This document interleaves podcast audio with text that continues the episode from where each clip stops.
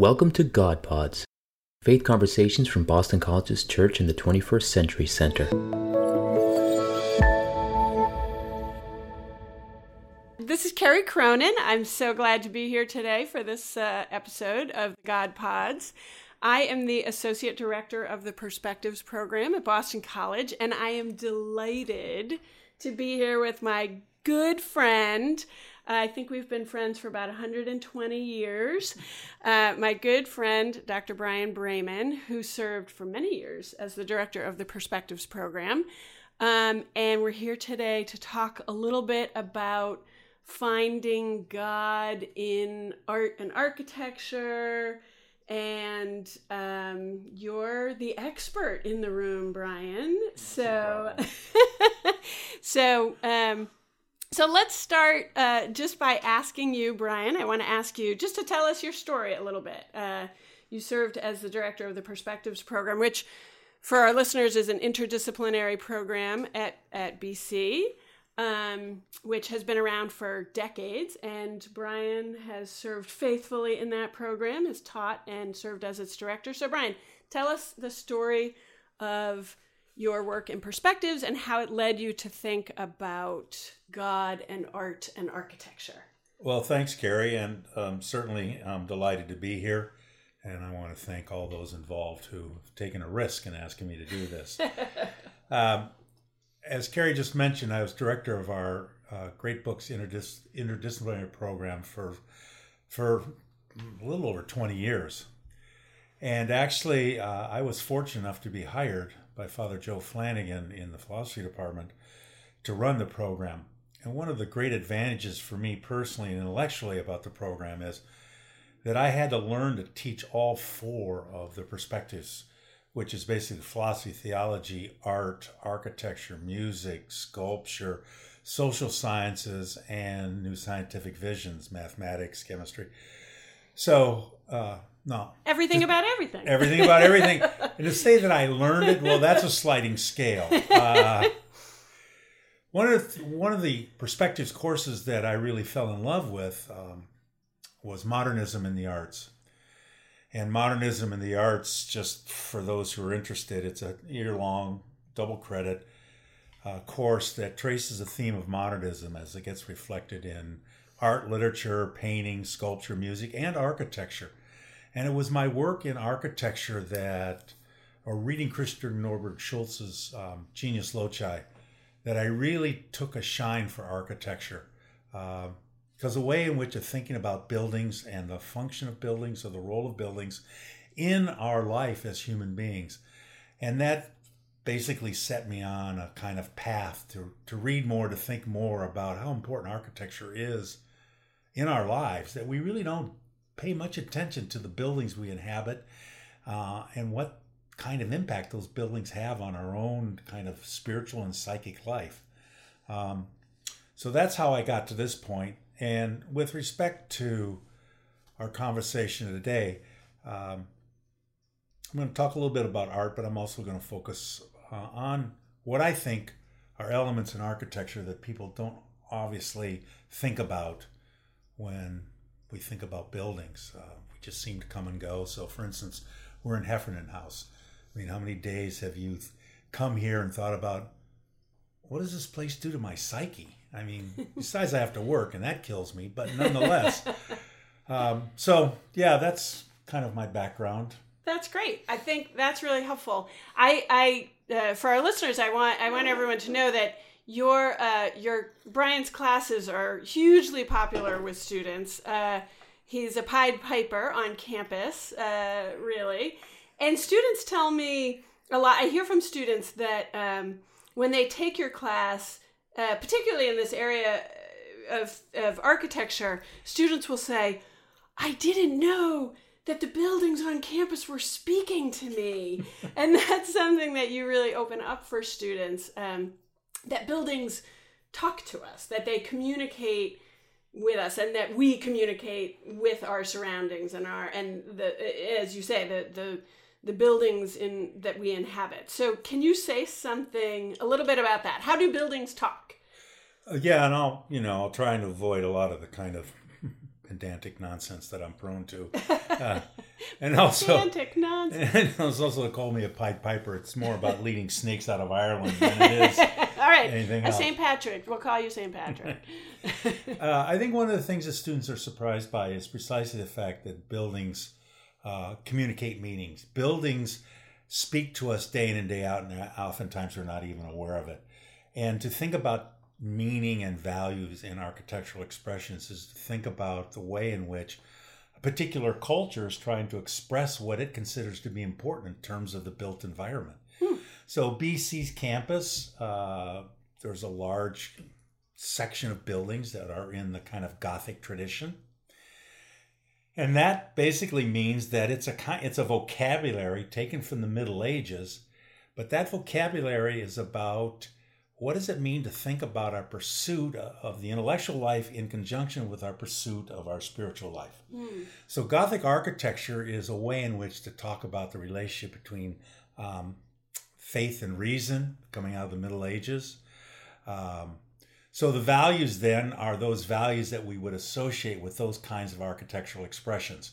So if you think about architectural expressions, so everyone's familiar with Cape Cod, Queen Anne style, um, and here at BC there's a a road that runs behind where we are called Tudor Road. That's because all the houses are Tudor style. So what does that mean? Well, it's a kind of vocabulary about a particular style of that took place under the reign of Henry VIII and his progeny, and it bespeaks certain fundamental values. Um, there's a stateliness, there's an elegance, there's an expression of wealth without being ostentatious. So, uh, so when we take we talk about buildings and, and the meanings they communicate, so part of it has to be to raise a question. And and Louis Kahn, the great American architect, he had a question along these lines when he would say, "What does this building want to be? What does this building want to say to you?" So whenever we encounter a building, we ought to ask that question: What is this thing trying to communicate to me? What are the values? I remember I was in Helsinki a number of years ago for a conference, and I, you know, I always try and visit museums. And their museum was the international style, which was all concrete and glass. Now, this is in the summer, so the weather was really warm and pleasant. But I went into that museum, and it just as if a cold uh, Norwegian wind blew through my soul. It was as cold as the day is long.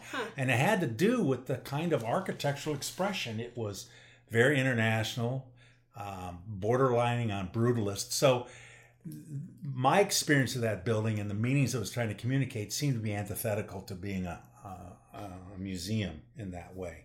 Uh, is that helpful? Yeah, no, that's really helpful. Uh, I, excuse me. Yes, that's really helpful. it's, I like that way of thinking about buildings having vocabulary that that you know there's semantics or linguistic structures even and and I also love that idea of that a building can raise a question. Um, that's beautiful. That is great. So I'm wondering as you as you talk about the ways that art and architecture sort of raise these or articulate these meanings and values of particular times and places, is there a is there any particular era of art that you are very much drawn to, especially in in these kinds of questions? Yeah, let me just back up a second. I think one of the important things I forgot to mention about architecture in general is that uh, Father Flanagan, again, who was responsible for the Perspectives program when he was educating me in how to teach modernism in the arts, he always had these pithy little ways of talking about the, the particular kind of uh, author we're doing. And so he said to me one day, uh, when we were talking about architecture, he said, Martin Heidegger was the first one to discover we had feet. Now, that seems pretty obvious, right? But what he was trying to get at was the fact that Heidegger talked about dwelling on the earth and under the sky. Mm. And Christian Norberg Schulz, in his work on architecture, took from Heidegger this notion that buildings sit on the earth and under the sky, and those buildings ought to help us dwell in such a way as to help our lives become more fully human. Hmm. Now, with respect to your question, it's not as if I have a favorite kind of period. I've been immersed recently in reading a lot about Baroque culture and Baroque architecture. Oh, And the reason uh, the reason for that is that um, there's a book by Louis Dupre, who is an emeritus uh, at Yale now, called Passages to Modernity, and it's basically a very intellectual way of talking about what we do in Perspectives One, from the ancients to the moderns. But he had this couple pages on Baroque culture, and he said Baroque culture was the last attempt to integrate the relationship between grace and nature. Hmm. And that really struck me because I had never thought about that. I mean, I was familiar with Baroque architecture. I was familiar with it because of an acquaintance of mine used to call Baroque and Rococo basically congealed fireworks. congealed fireworks. That's great. You know, and so I, I didn't really kind of think a lot about it. I thought, yeah, I kind of get what he's saying. But then when uh, Dupre wrote this, I began to start reading more about what it is he was trying to get at with re, a relationship between grace and nature. Because Baroque comes out of the Reformation. Hmm. And again, well, this is a kind of theological podcast. So, those of you familiar with one of the issues in the Reformation was indeed the split between grace and nature. Um, and that grace was something superimposed, that human nature is antithetical to grace, those sorts of things. Oh, sort of bifurcating. Yeah, bifurcating, mm-hmm. exactly. Mm-hmm. So they ended up with this kind of catchy phrase of the two story universe. There's the supernatural universe and then the natural universe, and the two never meet. Mm-hmm. So the more I began to reread about Baroque culture and then Baroque architecture, I began to see what Dupre's point was that if you're familiar at all with particularly Baroque architecture, it does come across as gaudy, uh, gaudy, and it seems triumphalistic.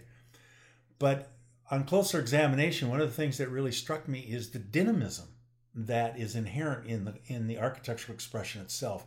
It's architecture that's on the move. And if you're in a Baroque hmm. church, there's a stronger feeling of being both within a horizontal and a vertical framework. That is the horizontal framework of human existence and the vertical framework of God's presence. I'm reminded uh, of T.S. Eliot's uh, Four Quartets, where he talks about the intersection of the timeless with the time. Mm. And Baroque architecture is able to place you in that context where God and nature are operating together, even though they're distinct. So it really does give a very strong feel for the human journey as a process in God's calling us forward. And, and geometrically, one of the things that's important about Baroque architecture is the use of ellipses. Because circles used to be considered the most perfect geometrical form. Mm-hmm. And, and, and those who are familiar with Kepler realized that that was part of the problem because he kept trying to think about how the planets can move in a circle, but it didn't solve a particular problem until he hit upon the ellipse. So the ellipse is much more dynamic in its ah. in its uh, kind of geometrical movement, mm-hmm.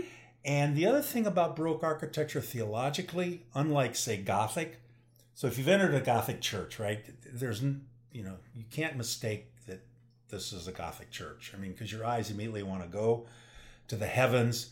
Um, it's not necessarily narrow, but you do feel as, as it were, within the context of a kind of orientation that is strictly vertical. Yeah, you're swept up. Yeah, yeah, right. exactly. Mm-hmm, you're swept mm-hmm. up. Whereas in Baroque uh, ecclesial architecture, one of the important theological points was if you go into a Baroque church, truly a Baroque church, right. your eyes automatically want to focus on the center altar.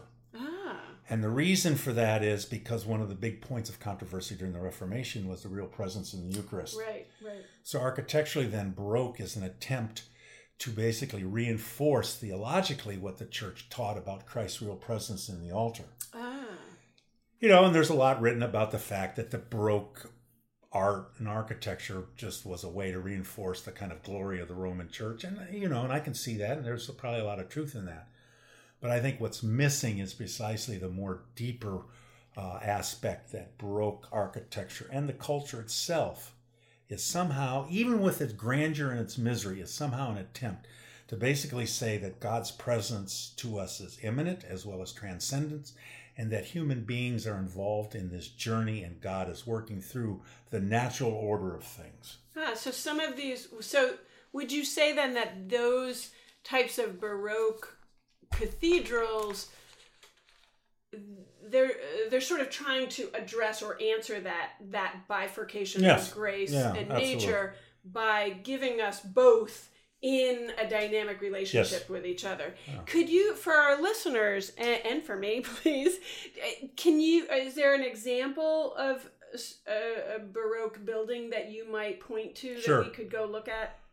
Uh, well, you'd have to travel to Italy, which Or- or probably wouldn't could- be a bad thing, or That's a good Germany. thing. Let's all go. Let's go now. Um, but if we could look it up on the Google, where where should we look? Well, if you're looking on the Google, uh, look for San Andrea Quirinale. Okay. It's um, it's a church by um, Bernini, uh, and it was the Jesuit novitiate church, hmm and it's much smaller than than say the Gesù or Mm. Saint Ignatius, but it really captures, I think, the geometrical form of the Baroque. So it's you enter and it's in uh, an ellipsis shape. hmm It's very intimate, but it's open. So there's a sense in which not only are you present to to the kind of natural environment that's going on around you, but it's also God's presence in this rather open space. I mean, so in general, what I want to say also is that Baroque architecture, and we find in churches, it's very dramatic Hmm. because human existence, as Bernard Lonergan tells us, is really a drama. And so Baroque architecture really expresses the fact that human existence is this drama that can be both tragic and joyous and uh, wonderful, and uh, um, one can struggle. But nonetheless, the architecture itself just reinforces the dramatic way of human that human beings have in terms of living out their life. So San Andrea, because it's small, you can get a really can uh, you can get a great appreciation for it. Also, what's important about Baroque architecture in terms of churches is that it's an integration of the various art forms. Hmm. So all the art, whether that's painting, frescoes, statues, are all part of the dynamic orientation to engage the senses, to engage the whole of the human person, to place you in a environment where you realize you are in touch with the holy, but it's not as if you have to go to the desert or anything like that. It's in the context of already things that are considered to be glorious about human existence. Um, Does that make any sense? No, yeah, that's it. That's really interesting to me. Um, I, I love this point that uh, to find what is glorious, not just about God, Right. but about ourselves. Uh, and I, I love this point.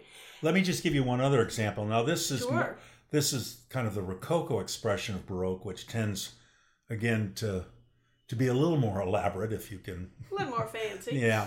So there's a church called the um, uh, Weisskirche, the White Church. It's in Mhm. Bavaria, and it was a pilgrimage church. It's now a UNESCO um, heritage site. So if you look up a picture of that, what is so what I find to be so absolutely beautiful and stunning about this church is that physically it mirrors the landscape it sits in. Hmm. So the rooftop undulates in relationship to the mountains behind it. The steeple of the church, in some ways, peaks between two mountain peaks. It is white and yellow, and because it sits in this field, but inside the church, it's brilliantly white. And the glass is all clear. There's gold everywhere. Um, so here's a church that takes the natural surroundings that Schulz suggests that architecture ought to do and incorporates that in terms of the way in which we want to express ourselves liturgically. Hmm. Um, it's just an absolutely stunning church. So if you go online, pictures of the interior, the exterior, it really is a marvelous example, I think, of what I've been trying to suggest. That's wonderful. Now, because we're sitting uh, on this gorgeous campus uh, in Newton, Massachusetts, um, on Boston College's campus, um, you gotta love the Gothic, though. Right. I mean, No, that's right. what are some of your favorite Gothic uh, well, uh, I guess examples? I guess my favorite. Uh, I've been fortunate enough to have to have been able to see a lot of French Gothic, Chartres, Rennes, then Notre Dame uh, Mhm. before, um, um, Saint Denis. Uh, but my favorite Gothic church is the Duomo in Milan. Oh, yes. It's late Gothic, very late, and it's much more ornate than you would associate with other Gothic architecture. But I think the reason it's my favorite is that because it seems to have incorporated all the earlier vocabularies of Gothic architecture and incorporated in such a way as to preserve what's distinct about Gothic, but to place you uh, in a to place you in such a way as to realize that you've moved through history and you're now moving in another kind of historical moment that this uh, Duomo represents. Um, as a side note, all the cardinals and archbishops of Milan are buried there from the inception of Milan. They found the baptistry that St. Uh, Ambrose baptized Augustine in 385 below the Wow. church, Santa Tecla. So it's a church that basically draws upon the whole of our Christian history, but it does so through this architectural vocabulary. Um, again, it's you just can't help but feel that you're not in the presence of some overwhelming kind of sense of God's transcendence, but you don't feel you don't feel dwarfed like I've experienced in other kind of Gothic expressions. Hmm. That's I, I I really like that point that you just made of of to not feel sort of crushed by Right. by it, Right. but to feel that you're participating in it. Yeah. Right. And that that's a really interesting idea I think that you're putting forward that that it's our participation in in dwelling Right. in these buildings that sort of gathers up Yep. these Yeah. meanings Yep. and and that they're historic you know that you're situated in your own history but in this long vocab this long history Right. of the vocabulary and the meanings Yeah. that's fantastic that's And, and, it's a side note too, and this may be somewhat controversial, I suspect, but ooh controversy Well, one of the things that is problematic from my point of view about the international style of architecture is precisely it pegs itself as international. It no longer is rooted in any kind of historical account of, of architectural vocabulary, and it certainly isn't sensitive to kind of the cultural needs of the community. So it seems to want to be an architectural expression that stands outside of space and time. Mhm. That's just a side note. no that was that was interesting i'm sure maybe we'll get some responses on that hmm. um, so are there for our listeners as we sort of head into wrapping this up would you are there any other recommendations that you would make of artists uh, pieces of art you know other buildings um, pieces of music that you would point to that you think are particularly good at gathering up sort of religious meanings? Are there, is there anything you would Well, like us I to go look at or listen to or? Yeah, I mean, musically, uh,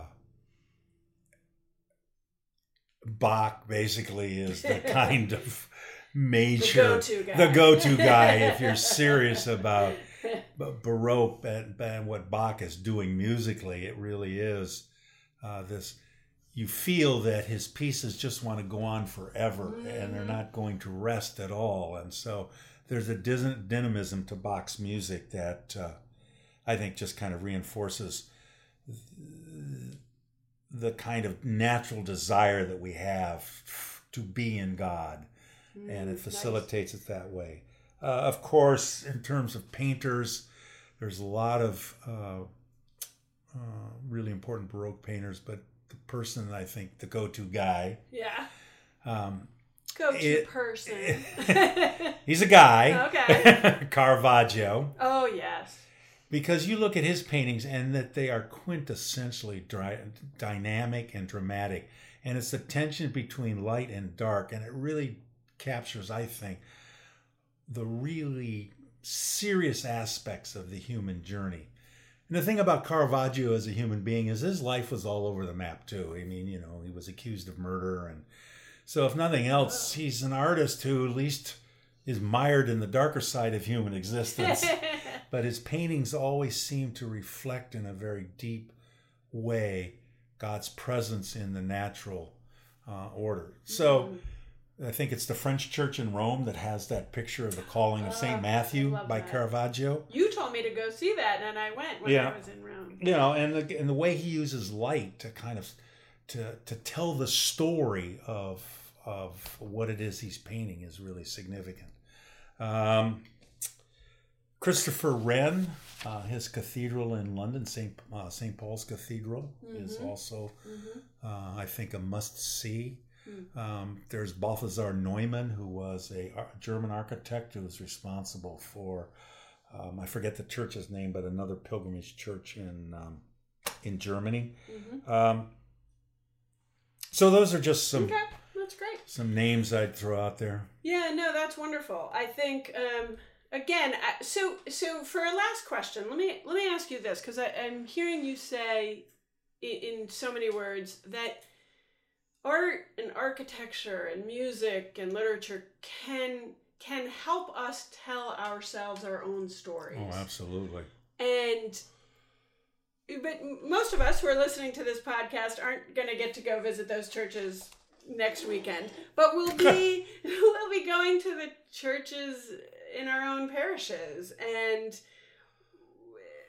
you know, I'm thinking of sort of my mom and I will be going to the to the church uh, that that she goes to. What can I look for in that small church to help me pray, to help me have this experience of of finding God's transcendence and immanence and um, in in my liturgical practices or my prayer practices. What what would you what tips would you give us?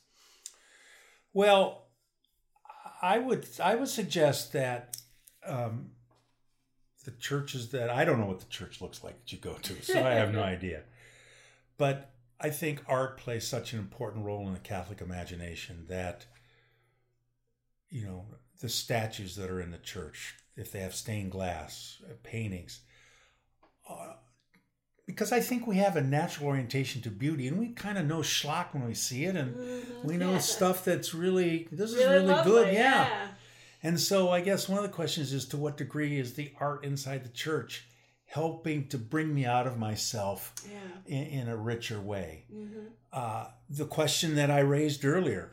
What does this building want to be? Does it want to be a church or does it want to be a meeting hall that substitutes as a church? Mm. Does it want to be, you know, some sort of other thing? Right. Um, so yeah, does it want to be a refuge Yeah. for me? Does it want to be a inspiring to me? That, that's interesting. And the other thing too is that um, it's not unreasonable to think about going into a church, and even in art itself, and think about it as a lectio divina. Hmm. The old spiritual practice, or still an important Right. spiritual practice in the Roman Church, of how to read Scripture. But how does one read Yeah. the the churches that we're in our eyes our do we you know hearing sensing touching to what degree are we actually engaged in the totality of our of our physical and spiritual being uh, i mean if we go into a church and it's just it's like being in just a what do i want to say Right. Punching the clock. yeah, just punching Right. the clock or or what I say. So we've got a building on campus here called called Carney Hall. And so there was a period in the 60s when I call this the Catholic bunker look. Mm-hmm. I mean, there's nothing particularly attractive or inviting about that. And Right. it's certainly there are many churches that have fallen into the Yeah, that are utilitarian. utilitarian, way. right? And I understand, you know, the Sure, cost plays sure. a role, those sorts of things. But it seems to be absent of a, a kind of an imaginative way of thinking about how architecture is to support our prayer life. Mm. Yeah. So I don't know, is that helpful? Yeah, that's really helpful. That's great. This has been wonderful. What a great conversation. I'm so I, I'm so appreciative, and I'm sure our listeners are going to love this. Um, we'll have to have you back sometime. I would love to interview you on other, maybe some th- something on poetry or music. This is fantastic. Um, thanks so much, and um, Brian and I, I'd like to thank the audience. We're so happy to be part of this ongoing Church in the 21st Century God podcast series. Uh, thanks for joining us today and um, get to church. Okay, thanks. Thanks, everybody. For more Catholic faith resources, follow us at bc.edu backslash C21 or via Facebook, Twitter, and Instagram.